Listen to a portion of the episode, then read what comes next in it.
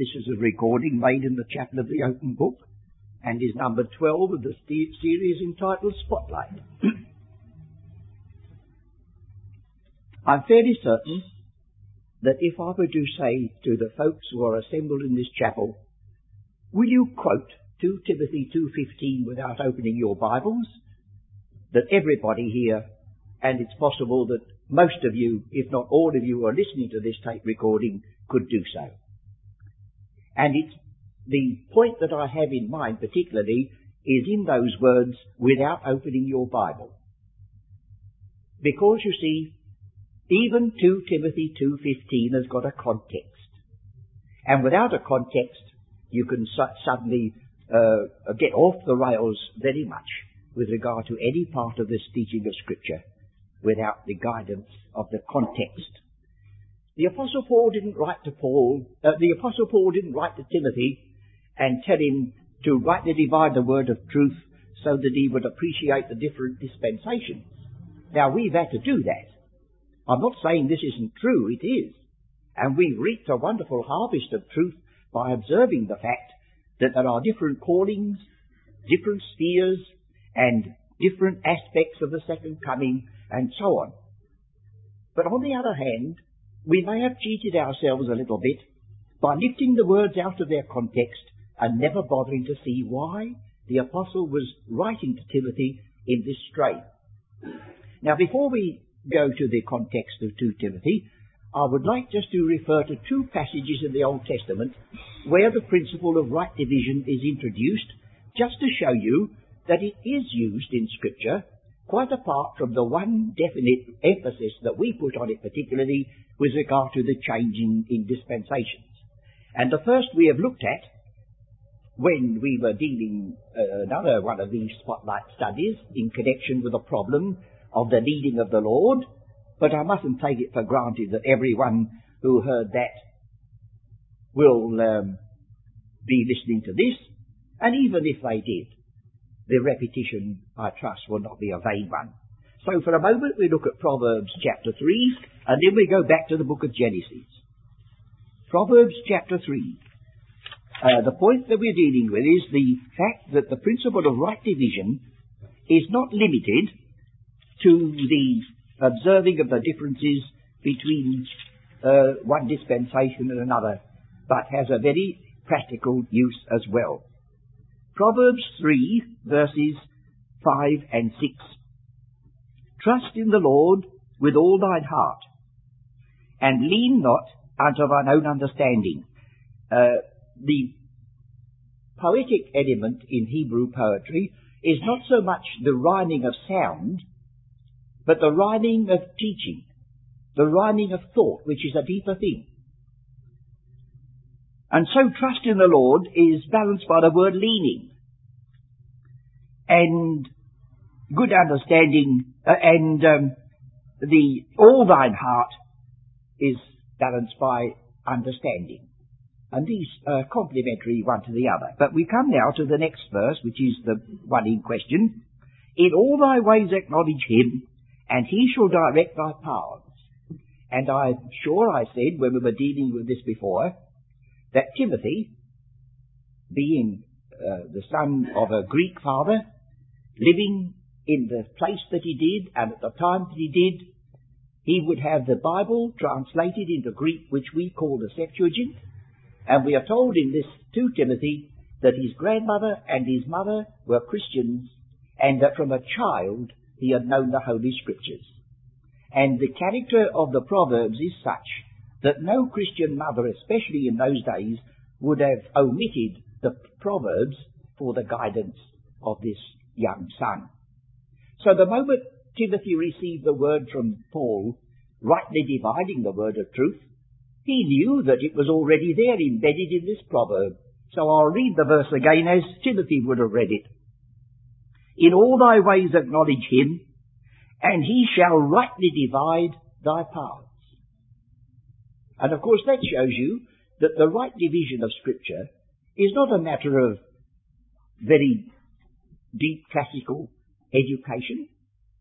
In fact, it is what is put in practice by every person who is able to thread their way through the traffic and the lanes by driving a car and watching the signpost as they go. Rightly dividing. Rightly dividing the pathway all the way through. And you will see uh, that um, it's a very practical uh, uh, element here. Well, now, leaving that, turn to one that's not so obvious in the book of Genesis, chapter 4. Chapter 4, of course, as you will already know, before you turn to the book, has to deal with those who were expelled from the Garden of Eden and the dreadful thing that happened in the murder of Abel by his brother Cain. This uh, passage has suffered at the hands of novelists and others. They have invented the statement, the brand of Cain, and most people who do not know the Bible will stick you out that God put a mark on the forehead of Cain and branded him as a murderer, whereas you will see that it says that God set a mark. And the word there is the very same word as a token that was set for Noah, a rainbow in the heavens. It wasn't branded on his forehead. God set him something that would enable him to still trust, even though he was banished, even though he had sinned deeply, and even though he was suffering the consequences of it.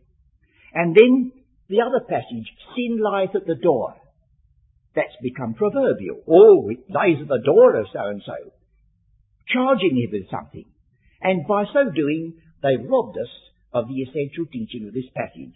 So let's try to put it back again and see also where right division comes into the story.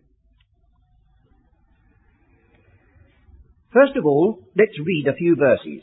Chapter 4. And Adam knew Eve his wife, and she conceived and bare Cain, and said, I have gotten a man from the Lord. Now the word Cain and the word gotten are just the noun and verb. If anyone says, what was the language that was spoken by Adam and Eve?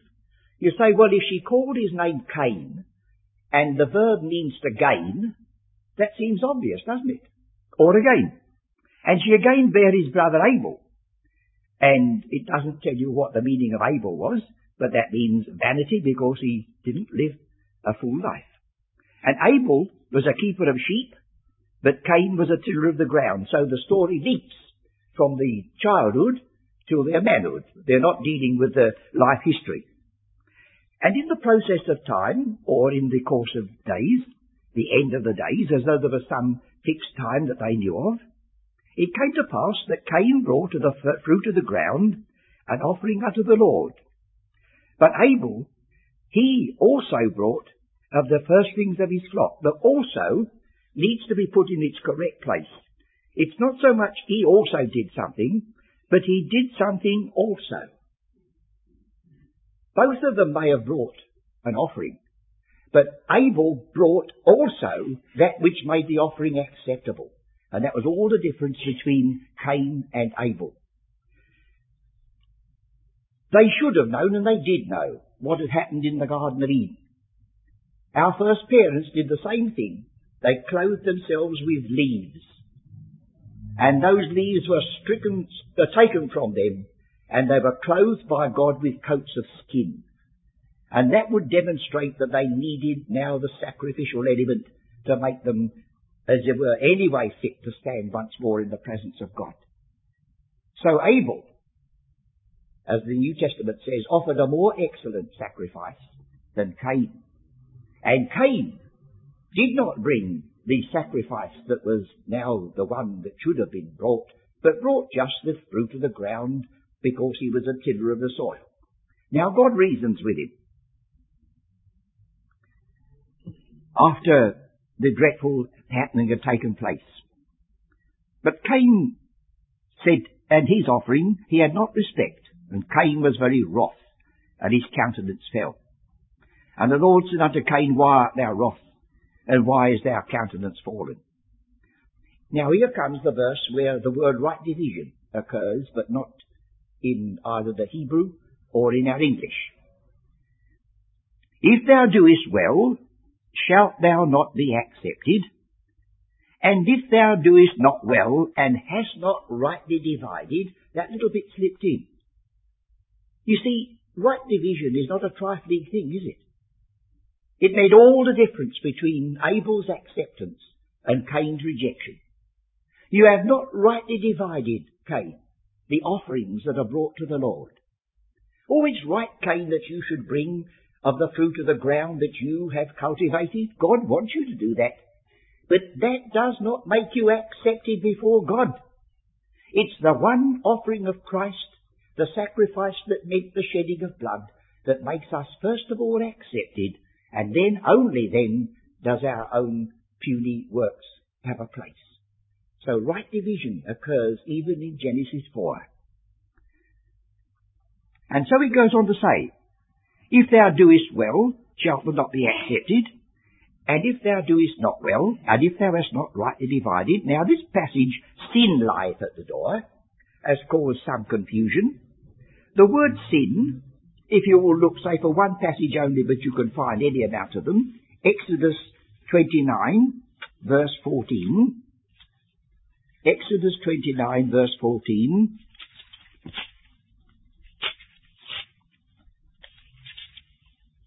reads like this. But the flesh of the bullock and his skin and his dung shalt thou burn with fire without the camp. It is a sin offering. Now that sin offering is just the word sin. Just the word sin. The word sin and the word sin offering are synonymous words in the scriptures. So much so that it seems as though God says, wherever I see sin, I see also the need of a sin offering. So, when it says sin lieth at the door, it's not like the novelist makes it that this thing is now threatening you. Look again at the word lieth. Sin lieth at the door. This is the very word that we find in Psalm 23. He maketh me to lie down in green pastures. It doesn't mean to couch and be ready to spring on someone like a fierce animal. God said to Cain, look, there's the door of the Garden of Eden. There are the cherubim. And the cherubim were there, not described, but they're described later on. The man, the lion, the ox, the eagle. There was man and his dominion lost to him, but preserved in type. And now the preservation looks to Christ to bring it about. And this is all being transacted at the door of the tabernacle. And he says to him, a sin offering is lying at the door. If you will only bring that, and bring that as uh, I instructed you,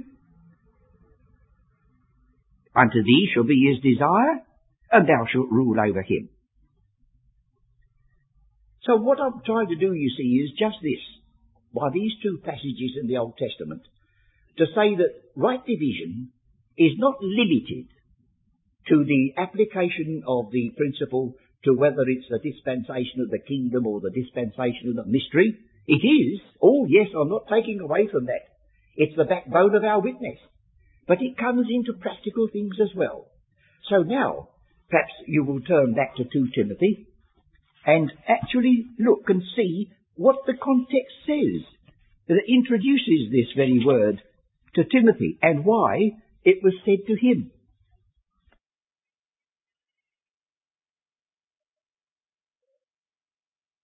2 Timothy chapter 2, he says in verse 14, Of these things put them in remembrance, charging them before the Lord that they strive not about words to no profit, but to the subverting of the hearers. So here we have the word 2 Timothy 2.15 introduced by a warning that there may be some teaching that's being passed along to one or the other that would be subverting the hearers.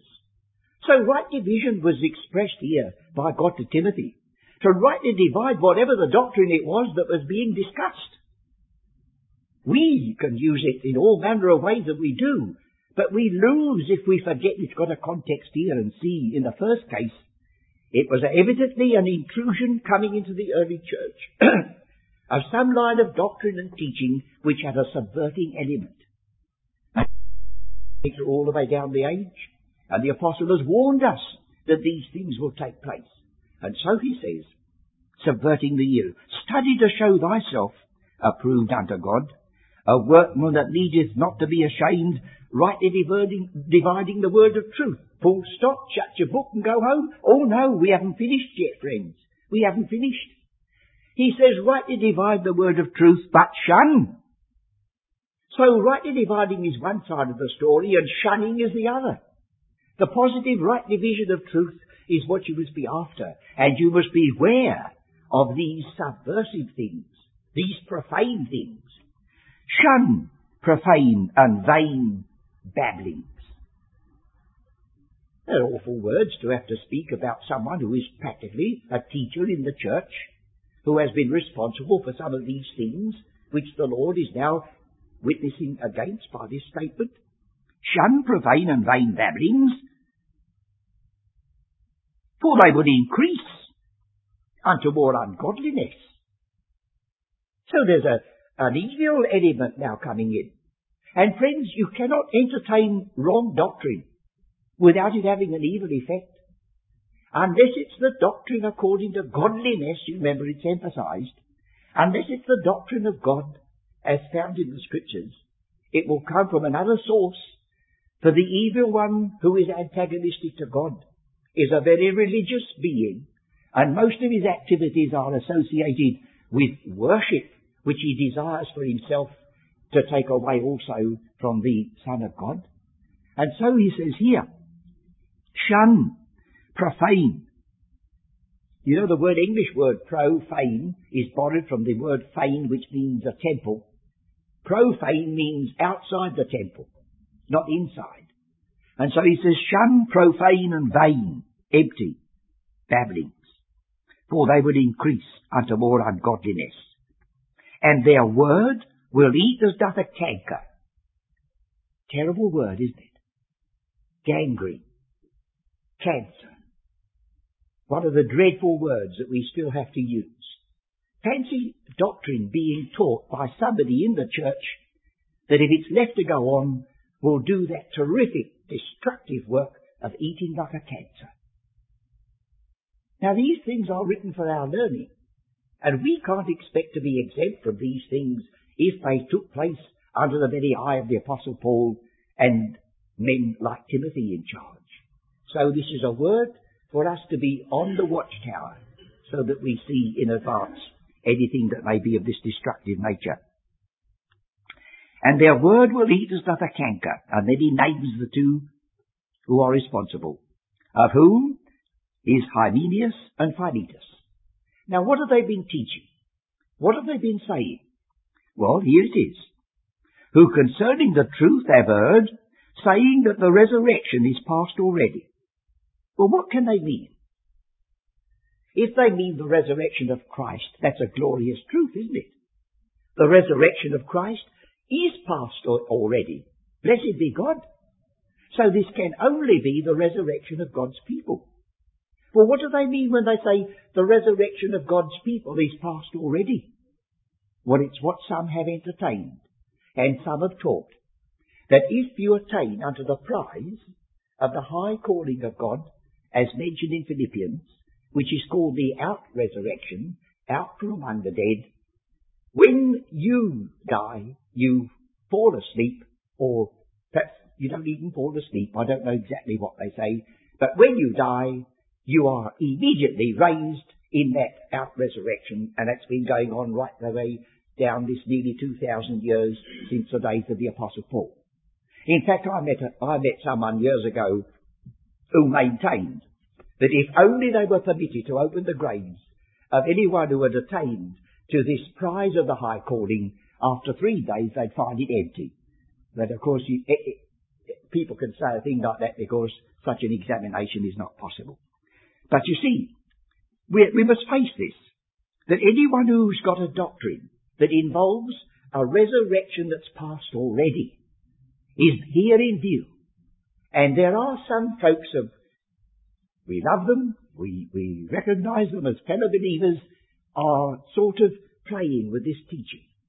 And therefore I thought it might be wise to make this warning sound lest we should say, oh, that's a good idea. When the Apostle Paul spoke about himself, he says in chapter 4, verse 6, I am now ready to be offered, and the time of my departure is at hand. Both those words are used in Philippians. He said, if I be offered upon the sacrifice and service of your faith, I join. And he says, I would desire, I would choose to depart and be with Christ, which is far better. But he says, it's come now. I am now about to be offered, and the time of my departure is at hand. Now, some have said that when the apostle said he would choose to depart and be with Christ, that meant to say that the moment he departed, he would be with Christ. Well, I remember, oh, how long ago it is, I forget, 30 odd years ago, I was in Canada taking a series of meetings at Toronto, and at the last meeting we had together, I said to them these words, as far as I can remember. I have been very, very blessed to be with you folks and have this privilege of opening up the Word of God. I've enjoyed every minute of it. But I said, now we've come to the last meeting, you won't misunderstand me if I say I would rather depart and be with my wife and family. But nobody's going to get up in the meeting and say, oh, I see. The moment you depart, you'll be there. There'll be no travelling down the St. Lawrence to Quebec. There'll be no getting on board a ship and going across the Atlantic. There'll be no getting off at Southampton and getting a train to London. There'll be no getting one from London out to... Oh, I said, yes, that's all there. But I still say, I would be willing now to depart and be with my wife and family. And so the apostle, he didn't say, I would, would choose to depart and the moment I depart I'll be there in glory. Oh no, he says here in um, chapter 4, I am now ready to be offered and the time of my departure is at hand. I have fought a good fight. I have finished my course. I have kept the faith. Henceforth. Not immediately, but henceforth. And he tells you when. Henceforth is laid up for me a crown of righteousness, which the Lord the righteous judge shall give me. Not immediately I am put to death by Nero, but at that day. And not to me only, but unto all them also that love his appearing, or have loved his appearing. Well, that's that name statement. And if you turn back to Philippians, where he's used this reference to the prize and his own uh, association with it, you will see that he says in chapter 3, verse 20 and 21, For our conversation, and most of you know that the word conversation here is the word citizenship. Conversation now to us means just sitting having a chat. But conversation meant in the earlier days a manner of life, and so was a possible translation. But the true translation is citizenship. And it would have a great bearing upon the folks at Philippi. For Philippi was a colony, and a colony then was not like a colony now. It was a miniature Rome. Philippi had all the privileges of being a Roman citizen except one, and that was being in Rome itself. So he said, our citizenship is in heaven. And you'll understand that, Philippians, and know what I mean. Our citizenship is in heaven, from whence we look for the Saviour. Now, does anyone say, I don't know what from whence means? Surely it refers to his coming. He is there, and from whence he is coming. Well, you can't have Christ coming every five minutes because someone who's overcome and, the, and the, has got the prize in front of him and will take part in an out resurrection. That makes it absolutely silly. So he says, from whence we look for the Saviour, the Lord Jesus Christ. And what will he do? He shall change our vile body, or he shall change this body of our humiliation. But anyhow, the change which must take place before the resurrection is fully enjoyed and entered will take place when our Saviour leaves that citizenship in heaven and returns to take his people to himself. That it may be fashioned like unto his body of glory, glorious body, according to the working whereby he is able to subdue all things unto himself. Well now, most of you will be very conscious that I am not aiming at a man of straw. There is floating about uh, statements with regard to this question of the out resurrection uh, that would lead some who are not well primed in the scriptures to perhaps believe that every time a believer in this particular truth dies, he is immediately uh, raised into this new calling, one after the other. Well, what does the apostle mean when he warns Timothy about the resurrection which is past already? He must refer to the resurrection of believers. He can't refer to the resurrection of Christ. And so, I felt somehow that it might be a word in season to all of us. If, by the mercy of God, those of you who are listening to me say, well, I've never heard this doctrine, well, don't think it's a waste of time. It may put you on your guard. If you say, I've never been misled to these awful ideas, well, be thankful you haven't. So give an opportunity for these messages to anticipate perhaps sometimes what might be uh, threatening in the days to come. And if I have attained my object, it will mean that when we use the word rightly dividing the word of truth, we shall not merely limit it to that which has to do with our own special dispensational difference from the dispensation of others, but it will go right through our examination of the Word of God, rightly dividing all the way so that we are approved unto God.